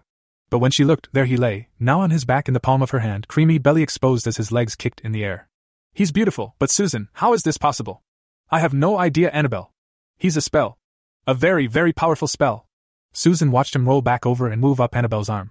This dragon looked powerful despite his stature. It made her wonder how terrifying Chris would be when he looked like this, only 40 foot long. The dragon plopped down in the hollow between her neck and collarbone. Annabelle reached up to stroke him, but this time he remained steadfastly in place, curled as if preparing to sleep. What does it feel like now? asked Susan. It's like a warm feeling when he moves around, when he runs, it's like a creepy crawly, but I can feel his little vibrations when he purrs. Can I keep him? She asked, not fully understanding. Susan chuckled. Annabelle, he's a spell. I don't think you could get rid of him if you tried. We'll ask Chris what it means when he wakes up. Chris! Wake up, Annabelle turned, shaking his unresponsive body. He's really out of it, huh? How come he's human again? The enchantment he cast was the most powerful I've ever felt up close. I think it drained him, so much so that the dragon retreated back inside him to rest. We'll just have to wait until he wakes up. He'll be okay though, right? I think so, honey. Came Susan's slightly worried response. Annabelle stubbornly pushed his shoulder, rolling him over so he was up against the back of the couch. She got up and adjusted her dress back into position, then lay down next to him, wiggling into a tight spoon position. She pulled his limp arm up under her breasts, meeting Susan's watchful gaze, almost challenging her to say something. Just wake me up for dinner, okay? Okay, sweetie. Susan comforted. She would have liked to give Annabelle a hug, yet still didn't know if that was safe given her new enchantment. She got up and left the room, giving her some privacy. Annabelle sniffled a little, upset that Chris had gone to such extremes. Why couldn't he be awake to comfort her? It was small consolation that it had all been for her, a spell to protect her. He was so stupid, could have hurt himself. And now what? Would anyone she touched burst into flame? Annabelle stroked the little dragon at her neck, calming herself. Chris shifted in his sleep, momentarily tightening his arm around her chest. He could still touch her, of course he could. Susan woke her later for dinner. Lillian had returned, bringing in some of her own things, and again they ordered from room service. Her professional interest noted the presentation, and yet she wasn't particularly hungry. What of her aspirations to go to cooking school? Would she still be able to pursue her own career at Chris's side? Did she even want to? Over dinner, she could see the way the vampire looked at her, more calculating, more careful, not venturing near. Lillian would only have a look at the beautiful tattooed dragon from a good distance away. The little scamp was quite boisterous. He ran down her arm to look at the food on her plate, then raced up to wait by her lips when she lifted a forkful to her mouth. Eventually, Annabelle pleaded with him to be still, and he seemed to get the picture. Susan and Lillian couldn't help but stare. It wasn't every day you get to see a disturbingly lifelike cartoon tattoo. The fact that it was also curious, intelligent, and responsive wasn't lost on Susan. It was a living spell, one of only a few recorded. The implications were vast and uncharted, but she kept any misgivings to herself. They were being watched, after all. After supper, Annabelle retrieved the duvet from their bedroom. She draped it over Chris and then wormed her way underneath to again spoon with him. Still, he slept, which made her worry. It felt a bit icky to be in the same clothes for two days straight. Ouch. Annabelle muttered, feeling a prick on her palm. She brought her hand up from under the blankets to see the damage, the dragon was just looking up at her. Was that you? Sigh. Do you even hear me? Annabelle wondered to herself. He snapped his arrowhead jaw again, and she felt the pricks of his tiny teeth. I'll stop it! It didn't hurt much, it was more of a shock. You can hear me, understand me? The dragon just cocked his head slightly at her, quizzically. What do I call you? She asked quietly. Chris? No, that doesn't seem right, does it? You're not Chris. Suddenly, the dragon playfully stamped his front claws on the ground as would an excited dog. He shot off, up her arm and around her torso, racing laps round and round her body. It felt so ticklish she couldn't help but giggle and squeal, breaking away from the funk her mind had conjured up. Stop it, you little goofball! She half laughed, half pleaded. He retreated to her palm, expectant. Fine, you're not Chris. Something else, something fun, something clever. Let me think. She crooned down at the little dragon, stroking him softly. A character from one of her favorite childhood books came to mind. What about, now hear me out. How about Bartholomew? Bartholomew flopped over, presenting his tummy for a pet with his legs kicking and his tail wriggling. Bartholomew. Annabelle whispered, cupping her hands around his warmth and bringing him close to her chest, comforted that a part of Chris would always be part of her now. Annabelle was snuggled up next to him. That was the first thing he could tell when he woke, mostly because one of her hairs was tickling his nose and he really needed to sneeze. He couldn't help it, he held most of it back but a little, tssiu, still came out quietly. It wasn't a very manly sneeze. Did you just sneeze on me, babe? Annabelle murmured sleepily, waking just as his body had tensed up, trying to hold it in. Sorry, Dee. It was only a little, apologized Chris. Gross. Annabelle started, then registered. He was awake. She quickly rolled to face him. Chris? Thank God you're awake, are you okay? She grabbed hold of his front and shook him a little before hugging him close. Chris was a bit surprised at her anxious response. I'm fine, Annabelle. How long have I been out? He thought back to the ceremony, being overwhelmed by his desire to always protect her, feeling the energy sap out of both himself and the dragon, feeling the dragon retreat back inside. You okay, buddy? He shot towards his dragon. Tired was all he got back. Annabelle reached off the couch in the darkness, groping for her phone on the carpet. The screen blinded them both a little before she could check the time. It's 5:30 a.m. You passed out around 3:30 yesterday afternoon. What did you do, Chris? Susan said you cast a really powerful spell on me. Annabelle explained. No, I didn't. Well, I didn't mean to anyway. Chris started. I remember I had a vision of you in my mind as I was saying the words. I could feel you reaching out to me, so I tried to hold you close. Then all of a sudden, I felt myself draining. I couldn't move. Man, it was scary. That's the last thing. That must have been the spell, Chris. Annabelle explained. It must have cost a lot of energy. Oh. Do you feel any different? What happened? He asked. How could he have cast the spell? He didn't know how to use magic, only the basic principles Susan had drummed into him. Well, Lillian tried to touch me and got a really bad burn. She's okay now, though. Annabelle qualified before he could ask. Susan said it's a protective enchantment, but there's, well, you gave me. Look, I'll just show you. Annabelle turned her phone back on, angling it towards her other palm so Chris could see. What is it? Chris asked. Sure. Annabelle murmured before switching to a more coaxing tone. Come on, Bartholomew, don't be shy. It's your dad. She could feel the warmth of the little dragon cautiously approaching the light. Holy shit! Chris exclaimed when the dragon's head, snake like neck, and wings came into view, playing across her skin. Annabelle angled the light a little more to expose him. Yeah, agreed Annabelle, giggling at the now funny memory. He gave Susan and I a massive fright when we first saw him. He was lying still, and we thought he was just a magic tattoo. Then he moved, and I just about died. Bartholomew? Chris asked. The little dragon cocked his head. I came up with that yesterday when you were asleep. Go ahead. Touch him, he likes it. Chris reached down and tentatively ran a finger along the dragon's spine. Bartholomew wriggled in delight. That must be what I'll look like in my full form. Chris intoned, mesmerized by the moving tattoo. Susan thinks so, that he's the physical embodiment of the enchantment you put on me. He's so funny though, running all over me. I can feel it, he's warm or tickly. You should have seen him at dinner yesterday. Annabelle gushed. Sounds like I've got some competition. Chris chuckled, hearing the adoration in her voice. I'll still love you a little, you gave him to me after all. Joked Annabelle. Thanks by the way, it means a lot that you care about me this much. Like I said, babe. I love you. Chris leaned a little to kiss her pretty button nose in the darkness. They lay on the couch in silence for a while, Chris stroking up and down her back occasionally. I was really worried about you, whispered Annabelle. Hey, I'm fine. Okay? Chris pulled Annabelle tight and shuffled a little so she was lying directly on top. He could now rub her back and sides like he knew she loved. I'll admit, it wasn't planned, but now you have your little buddy there and you're my familiar. I know I'll feel better knowing he's there to protect you, even if we don't know exactly what it is he does yet. I guess. Annabelle admitted. Just don't do it again. What? Express my love and affection for you? Chris teased, trying to raise her spirits.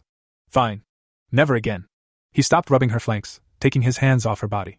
Chris. She whined. Nope. Kiss me. She demanded in the darkness, rubbing her body on top of him, to flush out a reaction. Uh. He shook his head. He was reaching his limit though, doomed to fail as soon as she had started wriggling. Fine, I'll do it myself. There was mock exasperation thick in her voice. Reaching to cup his cheek, she brought her lips down firmly on top of his. Feeling that she had hit her target in the darkness, she quickly employed her tongue to tease his lips, coaxing him to kiss back. It didn't work instantly, so she pulled her trump card, the queen of asses, so to speak. Groping along down his arm, grabbing his larger hand and pulled it along until she could position it firmly on her proudest feature. In moments, he was squeezing her possessively, kissing back too. She smiled against mouth, pulling back slightly to gloat. Treachery. Chris muttered, he could almost hear her smiling in the darkness. Losing their little game was worth it to need her springy butt. To be fair, foreplay can't count as losing. You're defenseless against me. Annabelle delighted, grinding a little as he found her other cheek on his own. They were at each other's lips in moments, kissing desperately in the darkness of early morning and blackout shades. Tongues mating against each other, sliding over lips and teeth, they sampled each other's passion. With a small moan, Annabelle broke for air. He still smelt and tasted like he did when he was a dragon. It was driving her nuts, but she stopped to consider her own breath. Let me go brush my teeth, babe. You're fine. Am I okay? Chris asked, leaning up to find her in the darkness, and peppered her lips and cheeks with tiny pecks. He couldn't dare to stop now. You taste great. Annabelle replied breathily as he started trailing his little kisses towards her ear. Chris paused, curious about Annabelle's experience. Really? What do I taste like? He held his mouth slightly off her skin just below her ear, breath tickling gently. Don't stop. Annabelle pleaded. Fine, um, you taste and smell different after you transformed the first time. MMMHHH, yeah, right there. Chris had found the hem of her dress and traced his finger up along her smooth leg. He was now rubbing a finger lightly over her fabric covered slit, tapping down on her outer lips in a light rhythm as he teased her tempy pussy. It mm, you smell wood smoky, kinda spicy. Your skin tastes like that. I think it's just mostly the smell though. But your uh, fluids are stronger, sweeter and hot too, like subtle chili and cinnamon. It doesn't burn me though. I love it.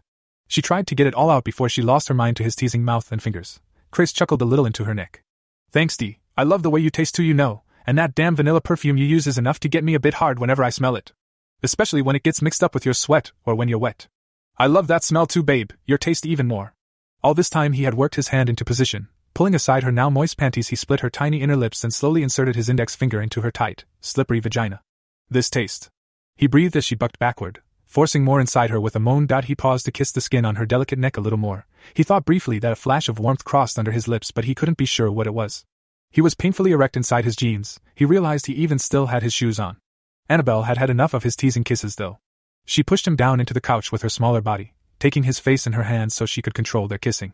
As she happily shoved her tongue against his, driving both of them into his mouth with a moan, she twitched her hips, fucking back onto his single finger.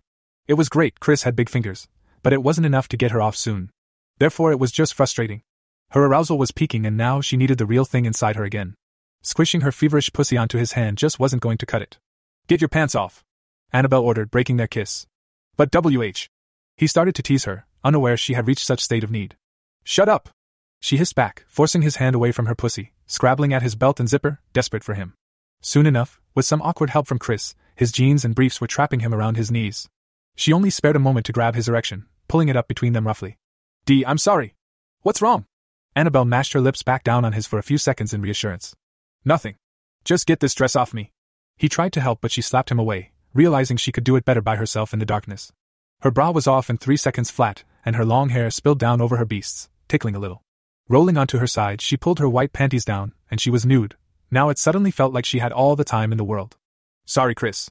I'm just really excited. I think it's still the pheromones, only weaker this time. Can we just do it right now? Okay? She rolled back on top gently, positioning herself over his groin. Bartholomew chose that moment to remind her of his presence, running excitedly around her tummy, dangerously close to her mound. Won't hear me complaining, Chris said, running his hands up her sides and over her smooth belly, brushing the undersides of her small breasts. He felt a small pinprick and pulled his hand back, startled. Something pricked me. Oh, Bartholomew bites. She panted, reaching down to position his throbbing rod.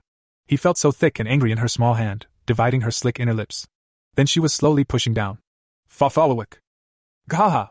Came their combined groans as his cock had slipped inside her, sinking further and further as Annabelle continued to sit, her hands now propping her upright on his chest. She was so warm and tight around him, Chris could only gape like a beached fish as she swallowed him up. It felt amazing, absolutely perfect to be inside of her again. For her part, Annabelle loved the way he filled her, stretching her open but with so much more pleasure than their first time. They took it slow, Annabelle sinking herself onto him over the course of about a minute. She was plenty wet but didn't want to rush, savoring the feeling of being so close.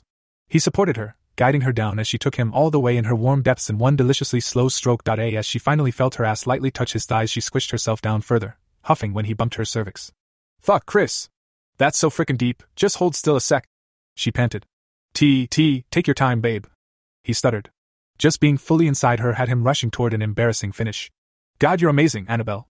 You feel so good, I never want to stop. He ran a hand up to her chest, stroking and tweaking her nipple gently. He reached with both hands and held her pert, cupcake tits lovingly, feathering around her small areolas to feel the little bumps. Her nipples tightened further, so he gave another soft pinch again, hitching her ragged breath. Don't! She moaned, rocking her hips slightly. Ready, she forced herself off him about two inches before letting her own weight impale her quickly. Don't ever stop. Never. Chris brought both hands to her hips, gripping to help lift her as they established their slow rhythm. Grinding together on the downstroke, moaning desperately as they pulled apart, only to huff or whimper as they fully made it together again and again. Annabelle loved being on top like this, in control of their pace and angle. He stuffed her so completely when she sat on his rock hard cock, its broad helmet bumping her deepest spots. She twisted her hips in little circles with him, all the way inside. It felt delightful to stretch herself like that, feel the warm friction everywhere as her belly clenched automatically, squeezing him. Her juices were slick on his invading shaft, slowly working down onto his hairless balls and seeping into his butt crack. Now they made squishy, nasty noises when their sexes met, and her pubes were a humid, manicured shrubbery. Moaning, she managed to catch herself from being too loud, but Chris hissed and growled, thrust up into her body, pulling her down onto him. It was quickly taking its toll on her. His cock jumped whenever she ground down onto him, he felt it bump her insides and twitch appreciatively. She felt so unbelievably good, so hot and wet. Her tight pussy gripped him every time he pulled out for a new thrust, she was doing it on purpose. How had she gotten that idea? He couldn't help himself as he used his own position to help them make love, bucking his tingling, slick erection right up into her beautiful snatch. Annabelle took everything he had and loved every second. Pleasure racked her body with each thrust, each muffled slap of their bodies joining was accompanied by a little huff or a whimper. Hands writhing on his shirt chest, she couldn't help scrabble and scratch at him, feeling his powerful muscles tense and flex as she rode him hard. The beautiful creature below her in the darkness was hers to love, hers to fuck. Annabelle's clit fired shocks of delight up her body as it hit his pubis while her deepest recesses built a slow burning crescendo whenever his thick glands filled her completely. Fuck! So good, I'm gone, nah. I'm gonna come. Chris! She squealed as he thrust powerfully from below, their strokes longer and more erratic. I'm close too, D. Chris gritted through his teeth, past slowing now, couldn't hold off if he wanted to. Now, he could only fuck her well and hope she met him at the finish. Her legs were getting a little shaky, so she made the mistake of repositioning, reaching behind, supporting her on his thighs now. Chris never missed a beat, helping her raise herself and then pumping up with his powerful legs. Their new position arched her body beautifully, pushing his cock along her fluttering pussy's front wall. He felt her tense and quiver, building so quickly with the new stimulation. And then NNGGG. Yes. Yes. I think that's my G. Annabelle wailed. Chris couldn't respond, only bury himself to the hilt in her incredible pussy, their bodies bouncing together. Sinking deep inside her warmth, his balls had long since pulled up against his shaft, ready to release their torrent.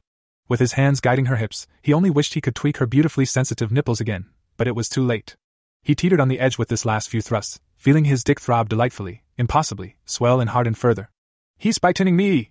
Annabelle screamed, her climax roaring though her body as Chris's girth hit her G spot one last time and Bartholomew sunk tiny sharp teeth into her right nipple. She arched back, sitting down hard, fully impaling herself and bucking desperately as her body shook. Coming almost violently, her eyes squeezed tightly shut as pleasure racked her body. Annabelle! Chris's cock erupted inside her, massive pulses of viscous cum splattering deep inside. Her tummy jumped and clenched as she felt his hot seed shoot off. She acknowledged each squirt with an attractive little yelp, inundated with bliss. Chris held her twitching body down, pumping all he had at the gate of her womb. She accepted it all as her own joy leaked to soil the couch. Yes. So fucking good. She managed in a strangled cry. Her pussy coaxed and he gave one final, magic infused spurt. Her whole body jumped as he fired his last shot, quaking in the aftermath of her orgasm. He didn't think he had the strength, but managed to pull Annabelle to his chest. She lay unresponsive, shaking a little, her breath hitching into his t shirt whenever an aftershock rolled through. His softening penis was still inside her but seemed to be maintaining enough blood to stay for a while. He ran hands over her back, teasing out her long, damp, brown locks, soothing her, and appreciating her sweaty, lithe, womanly body. Then he heard a broken little sob and his heart almost stopped. Chris desperately reached to cup her face, putting her hair back behind her ears and smothering her with kisses. Annabelle, please! What's wrong? She gave a quiet hiccup. Oh, Chris, nothing's wrong. I never thought it would be like that. I don't even know why I'm crying. I'm just so happy. Well, thank fuck. He muttered, wrapping his arms around her and pulling the duvet back up over them. Sorry. Annabelle apologized as she dried her face on his t shirt. It's stupid, but I can't help it. I love you, Annabelle. Chris assured. I know. That's why I'm so happy. She said, gradually getting over her overwhelming emotions. Hey, let's go have a shower. Okay, I mean, we better clean up before Susan and Lillian get up. I hope they didn't hear us. We were quiet, right? Well, I tried to be, but you were pretty loud. She giggled, still titillated by his half soft cock inside her. Bullshit. Chris shot back, pinching her superb ass. You're practically a screamer. I am not. Annabelle shrieked happily, grabbing his abusing hands and pushing them up above his head. Now he was disarmed, so she leaned down to kiss him, rubbing her lips teasingly over his before accepting his probing tongue for a while. Besides, she breathed. It's your fault. Your spell decided to latch onto my tit right when I came. I couldn't help it. Nice work, buddy. Chris laughed. See? My boy Bartholomew's got my back. Oh, shut up. Annabelle slapped his chest lightly, releasing his hands. Let's go shower. It'll probably take half an hour just to get all your stuff out of me. It's so thick and it felt like you shot a pint or something. Um. Sorry? Chris replied a little sheepishly, stroking a finger down her arm, making her shudder a little. He knew it certainly wasn't a pint, but he loved how powerful his ejaculation seemed now. Clearly, parts of his dragon's prowess transferred back to his human form, permanently altered. The feel of his creamy seed jetting out deep inside her while his erection jumped with each shot, unbelievably good, especially without a condom. Not only due to the extra feeling, but because his dragon mind told him it meant he was breeding her. Breeding her. Don't be. Annabelle smiled. It feels amazing when you come in me, so hot I can feel how hard it shoots out. Then there's the fact that it seems to make my orgasms better or just make me come all over again. I can still feel it now, it's still so tingly and warm inside me. Magic. Honestly, Chris, how is a girl supposed to have a fair chance against you? Maybe you aren't. Chris mused.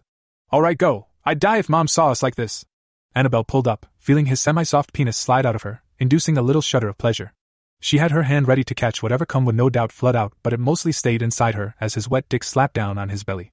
It's so sticky it won't even drain out of me properly. What a nightmare to clean, she mused. Although, it did feel quite delightful inside her, spreading warmth and little twitches up into her abdomen and belly. Whatever, if I can't get pregnant until he bites me, then he can shoot me up all he wants. Annabelle thought happily to herself, searching in the couch for her discarded cloths. They eventually retreated back to their bedroom, using the lavish, tiled bathroom to clean off the last day's sweat and worries, together. Lillian just sighed as she sat on the floor with her back to the wall. Her bedroom door was just cracked. Their smell was thick in the air, their noisy, clumsy, loving sex was in the air. His smell was thickest, his rich blood and potent seed, rumored to make the average female being cream on the spot.